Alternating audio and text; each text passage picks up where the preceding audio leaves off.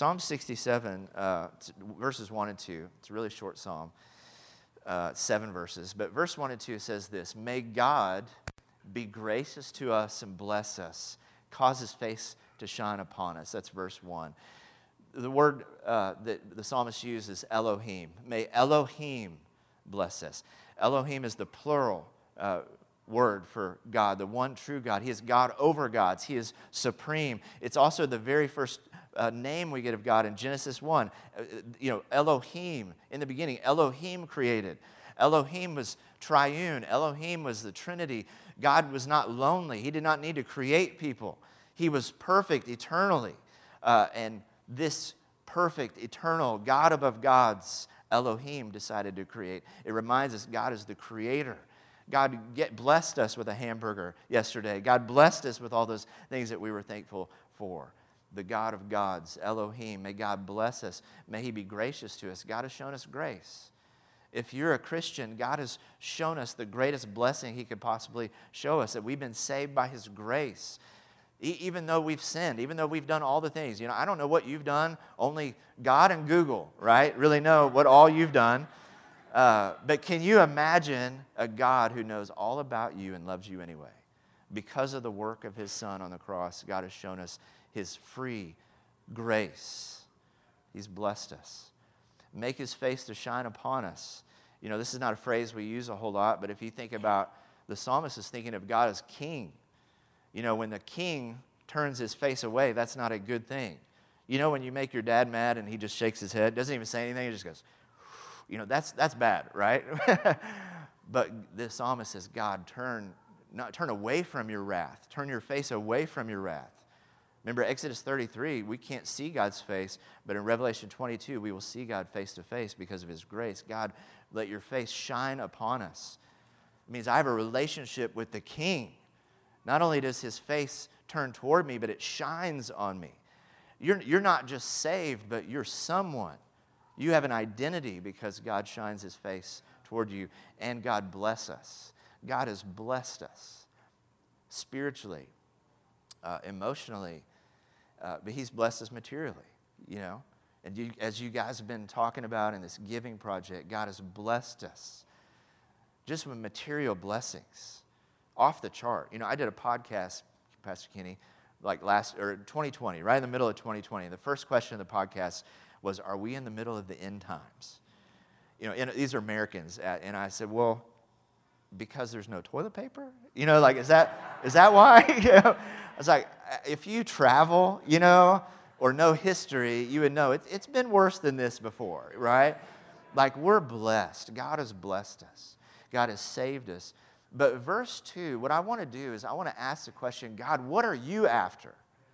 Because I think a lot of times we come to the Bible and we go, man, I know what I'm after. I want God's grace. I want to be blessed. But God, what are you after in the scriptures? And verse 2 tells us that yes, God has been gracious to us, He's blessed us, but there's a reason. Bless us, be gracious to us, that your ways, in other words, so that your ways may be known on the earth. In other words, there is a reason why you're still alive on planet Earth right now under God's grace as a Christian, just like my boys. God has left you here with something to do with that blessing. God has blessed us so that, God, your ways, this one God, your salvation, not just any salvation. This is, this is unique. This is exclusive. That salvation is only in this Elohim, it is only in his son, Jesus. That, that missions is not arrogant, that it's necessary for people to hear about your name, your ways, your salvation. But that's why you're blessed. This blessing has come to you because it's on its way to the world. So, can we just, this is kind of point number one. If, if you're a note taker, this is what I wrote in my Bible. Number one is, I have been blessed to bless the world, all the nations of the earth, that your salvation will be known in the world all the peoples. And, and, and, this, this is what I am going to propose, is that this summary in Psalm 67 is actually what the entire Bible, from Genesis to Revelation, has been teaching over and over and over. And most of us have, have missed it. Uh, I missed it most of my Christian life. That's why this message was so mind blowing to me is I, I, was like, how have I known the Bible and missed the story? Um, now, in, in, California, in 1994, in California, there was an earthquake. Uh, it's like 6.7. It's a big earthquake. Two million people lost power. And, and that night, people started calling 911. People went outside, you know, after the earthquake, and it's pitch black, and people started making these 911 calls about what was floating in the air over Los Angeles. There's this, there's this gas, there's some kind of radioactive something. It, was, it looked like a cloud that was glowing, it was kind of purple. And, and people kept calling 911. Like, is this dangerous? Is this you know, some kind of nuclear leak? And finally, somebody on, on the 911 end started to figure it out. And they said, Sir, you're, you're fine, you're safe. Uh, what you see hovering, it's always been there. Uh, it's called the Milky Way. You've just never seen it before in your life.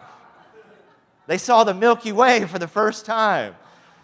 If you look at pictures of it, it is kind of freaky, right? Like, but, but there was all this light pollution in Southern California. It had always been there, but people had grown up their whole lives and never seen it. They'd never seen it. I thought, man, what a picture of what happens to me when I go to the scriptures and I look for my blessing, I look for myself. There's something there that's been there the whole time, but I've just been blinded to it. And we need to see, we need to ask God to help us see it this morning. Now, if you ask me about the stars, I don't know. You know, some people know all the constellations. I know the Big Dipper, and you guys know the Big Dipper, right? Okay, I can, I can point to that one. Uh, and, and what's funny is once someone points out the Big Dipper for you, what? Every time you see it, it's what? It's the Big Dipper.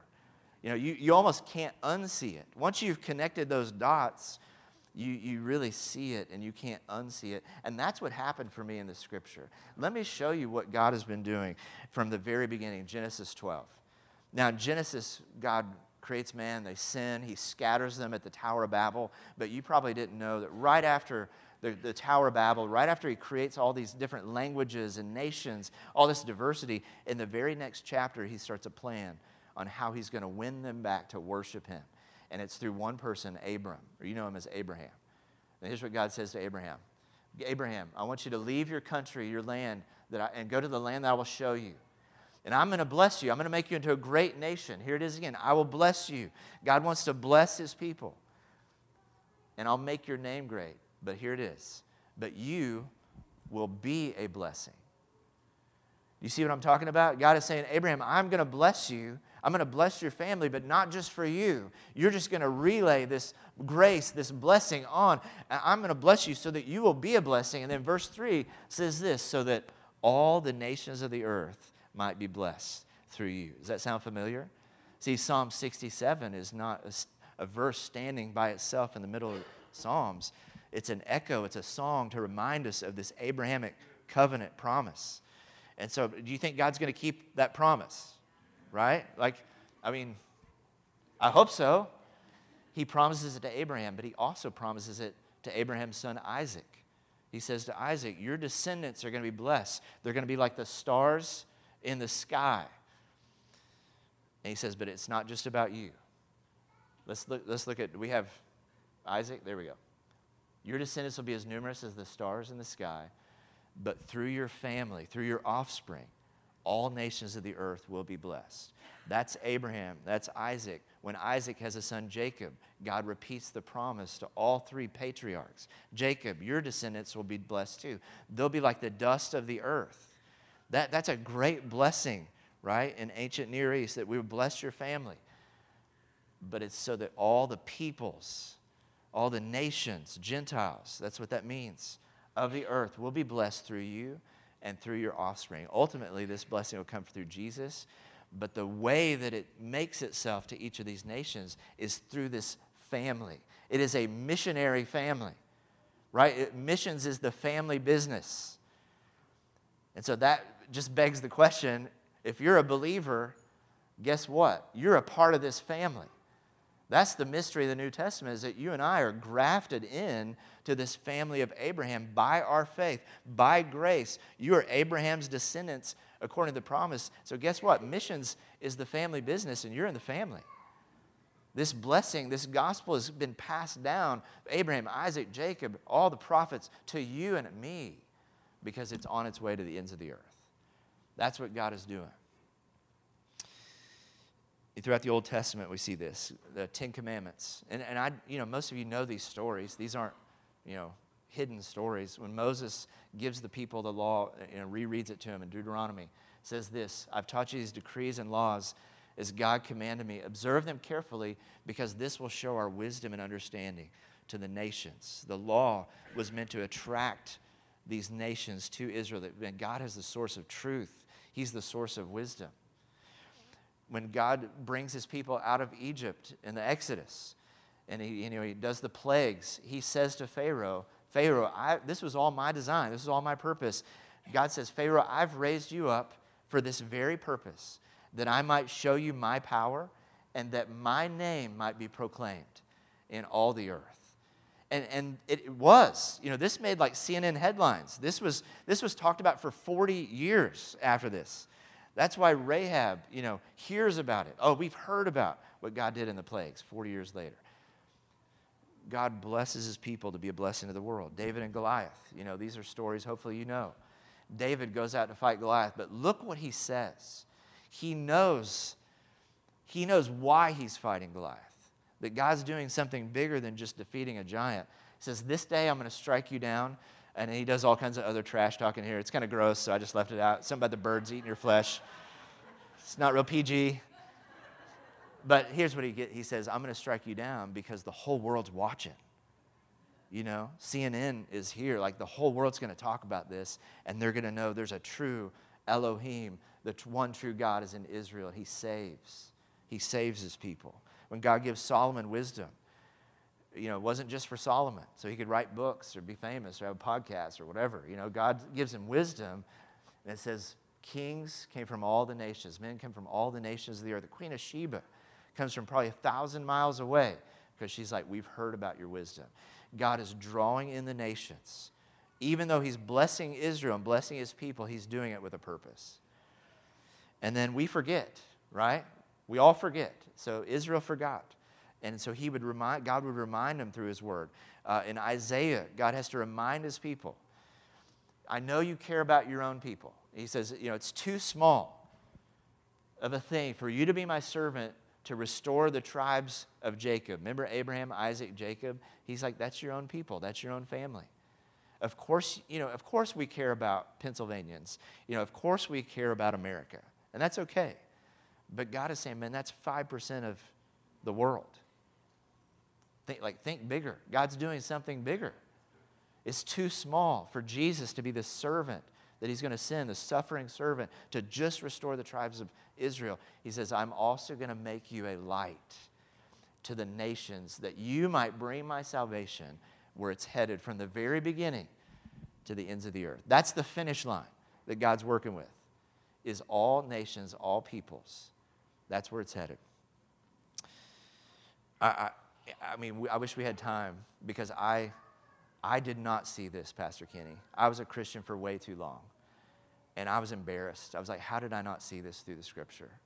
You know, I, I went to Dallas Seminary, you know, study the Bible. I knew the Bible, but I missed the story. And I was like, how did I miss this?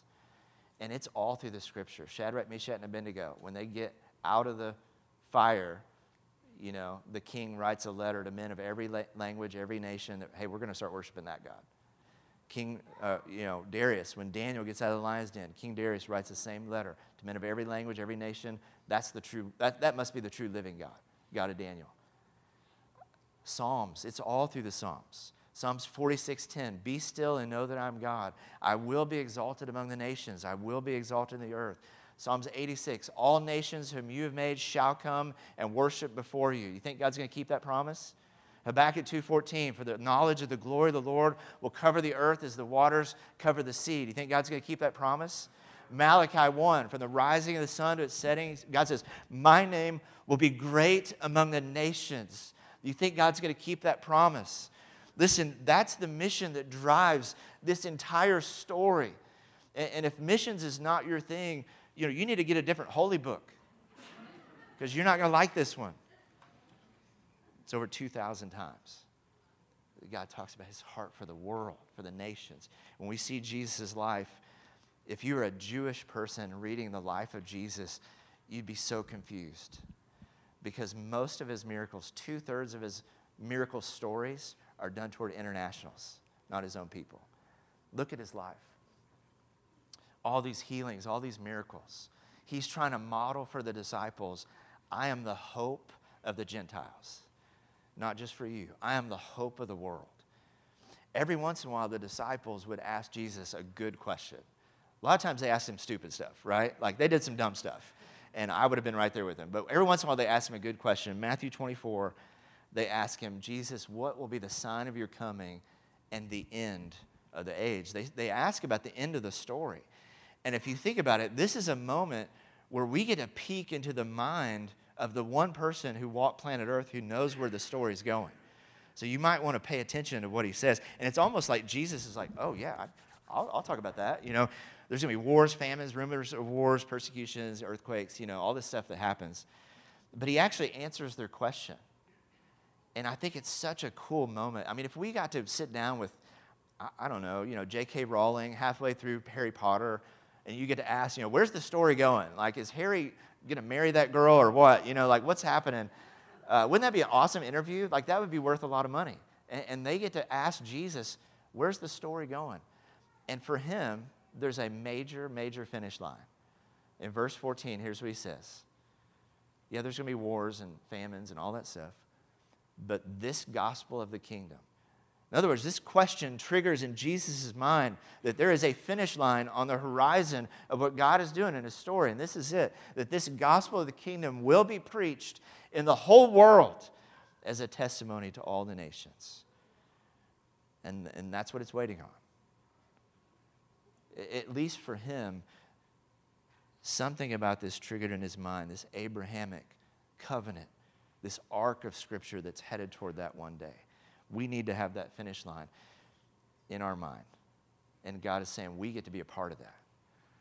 You know, my boys, when they were little, they used to love to be in weddings. They, they would be like the ring bearer. You know, they were back when they were cute. Now they're kind of awkward middle schoolers and chubby. But when they were cute and small, they got to be in one wedding. And then from then on, they wanted to be in everybody's wedding. Like all of our single friends, they'd be like, When are you going to get married, Melissa? You know, because they wanted to be the ring bearer. And we were at this uh, we went to a friend of mine's wedding and they were set to be the ring bearer and we had all this you know little bow ties and all that stuff for them and the day before my friend called me he's like hey i'm so sorry but my cousin wants to be the ring bearer and my boys are devastated and you know uh, they were, i was like it's okay boys you know we'll, we'll do something the next morning we get out we're getting dressed for the wedding my friend calls me and he's like hey I, I get off the phone and i'm like boys i got some i got some news the cousin broke his leg. So the Hickmans are back in, baby. Get your suits on, get your bow ties. They were pumped. They look like, you know, freshmen at the Citadel. They, you know, they're carrying the rings. And they're so excited, man. And my wife's like, Do they have the real ring? And I'm like, No, of course not, right? They're five years old. Of course. They never have the real ring, right? Uh, the groomsman has that. But they're excited, you know, and what blows me away, man, is that God has this incredible story, but He entrusts with you and me the real thing. Like my kids were plan B, but, but you and I, are, we're plan A. And there is no plan B. God entrusts the gospel to us to bring it to the world. I wrote this down in my notes. So you can write this down. What God has begun, is ours to complete. Famous missionary said this, Luther Wishart. What God has begun is ours to complete. I believe uh, this is what Paul writes about in Galatians. You don't have this in your notes, but it says that God foresaw that he would justify the Gentiles by faith and preach the gospel in advance to Abraham, saying, All nations would be blessed in you. You know why Paul was such an incredible missionary? It's because he knew the Abrahamic promise. But in verse 13, 14, Galatians 3, he says, Well, this is why He redeemed us. This is why you're a Christian here on the planet right now. He redeemed us in order that the blessing given to Abraham might come to the nations. He's saying it's a relay. This gospel's come to you on its way to the ends of the earth. But here's the news it's, it's, it's not there yet. To all the peoples, all the nations, it's not even close. It's, it's just not even close. Uh, I want to show you a map. And, and thanks to Gary and other people, your church has a great vision for this. Uh, you, uh, you are sending workers to this area of the world, but it's rare. It's rare, Pastor Kenny. This is known as the 1040 window. And, and we're going to talk about this more this afternoon. And you may have never heard of this before, and that's okay. I hadn't either. But this is an area of the world that represents where most of the lost people on planet Earth are. You know, I, I was kind of, when it came to missions, I didn't really care that much because I was like, I know plenty of lost people, right? Like, I don't need to get on a plane to find lost people. I got plenty of, plenty of fraternity friends in college, and I know plenty of lost people. Why would we raise money and why would we put somebody on a plane? But I didn't understand that, men, in the world, five out of six lost people on planet Earth have no opportunity to hear about Jesus. There's no Bible, there's no church. They're a very different kind of loss than your friend at work who has you. And I didn't realize that. They're unreached. Um, now, we're not good at world geography in America. I get that. You know, I'm not going to ask you to name the countries. Uh, there's been polls done that are almost sounds like I'm making it up. There's a, a National Geographic survey. One in seven North Americans could not point to North America on a map of the world. Okay, that's that's a true survey. Okay, that's pretty bad. Like if you got abducted by aliens, you couldn't find your way home. You know, uh, so we're probably not that bad. I'm, I'm gonna assume you guys are not that bad. Um, but man, if we opened up the map of the world and we just started asking questions about, man, where is Jesus known? How would you do it that quiz? How many missionaries are there in the world? Write down a number. How many people groups are there in the world? Write down a number. How many are unreached? Write down a number. How much money is given to world missions? Write down a number. How many Bibles are there that, see, nobody's laughing anymore. How many Bibles are there that don't have the, the, their Bible in the, their language? Don't you think we need to know some of these things? And, and really, this afternoon is not, it, it's not about pushing you in, onto an airplane to go to Papua New Guinea. It's about just saying, man, God, I need to, I need to open my Bible and open my map and learn about your world so that I can be a strategic person in it. Can I be honest with you? Most of you in this room would say, man, I'm called to be right here. Well, I, I think God leads us through facts. How can God lead you based on facts you don't know? And, and so most, a lot of you are signed up already for this afternoon. If you're not, I just want to let you know we're going to have fun, but we're going to just look at, man, what is the state of the world so that I can be a strategic Christian with my money, with how I pray, where I choose to live. That's all we're doing this afternoon. It's not going to be guilt or anything like that. It's just going to be saying, man, we need to open the map and learn about the world so that we can be good stewards in it. Now, I think Paul did this. That's why Romans 15 20, Paul says this about his life. He reorients his, orients his life around this mission. Says, I've always made it my ambition to preach the gospel where Christ is not known. In other words, he's looking, he's open not just the Bible, but he's opening the map and saying, God, where are you not known in the world? How can I live? How can I pray and give toward that end in the world? And we call those people global Christians, not missionaries, but just global Christians who've said, Man, God, I need to reorient, reorient my giving. This is God's giving project, right? Is that we're blessed to be a blessing to the world. I need to reorient my prayers. I need to reorient how I raise my kids and how I talk about the nations around us and all those things around your global story. That's what we're going to talk about this afternoon is that finish line. Um, you know, I, I realize, especially in Southern California, there's so much anxiety, so much depression,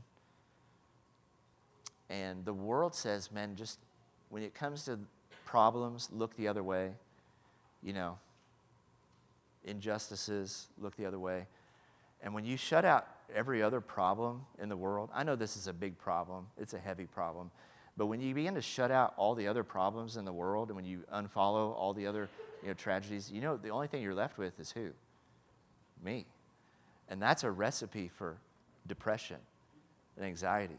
You know why there's so many emotional support animals now?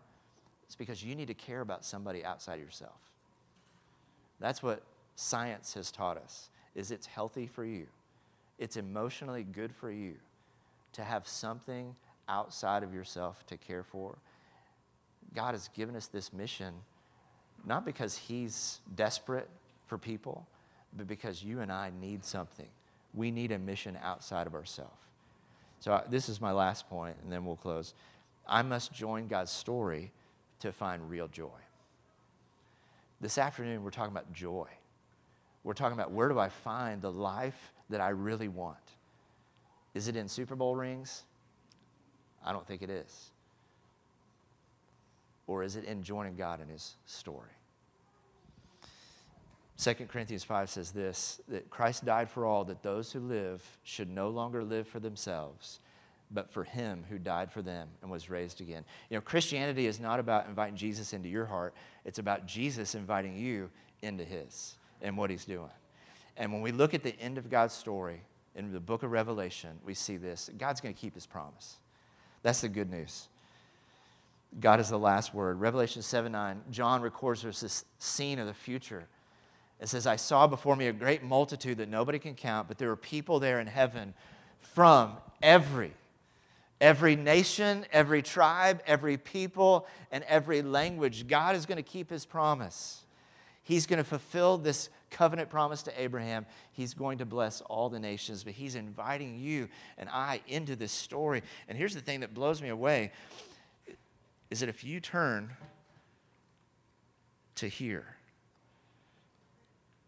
you woke up today, right here, between Jude and Revelation.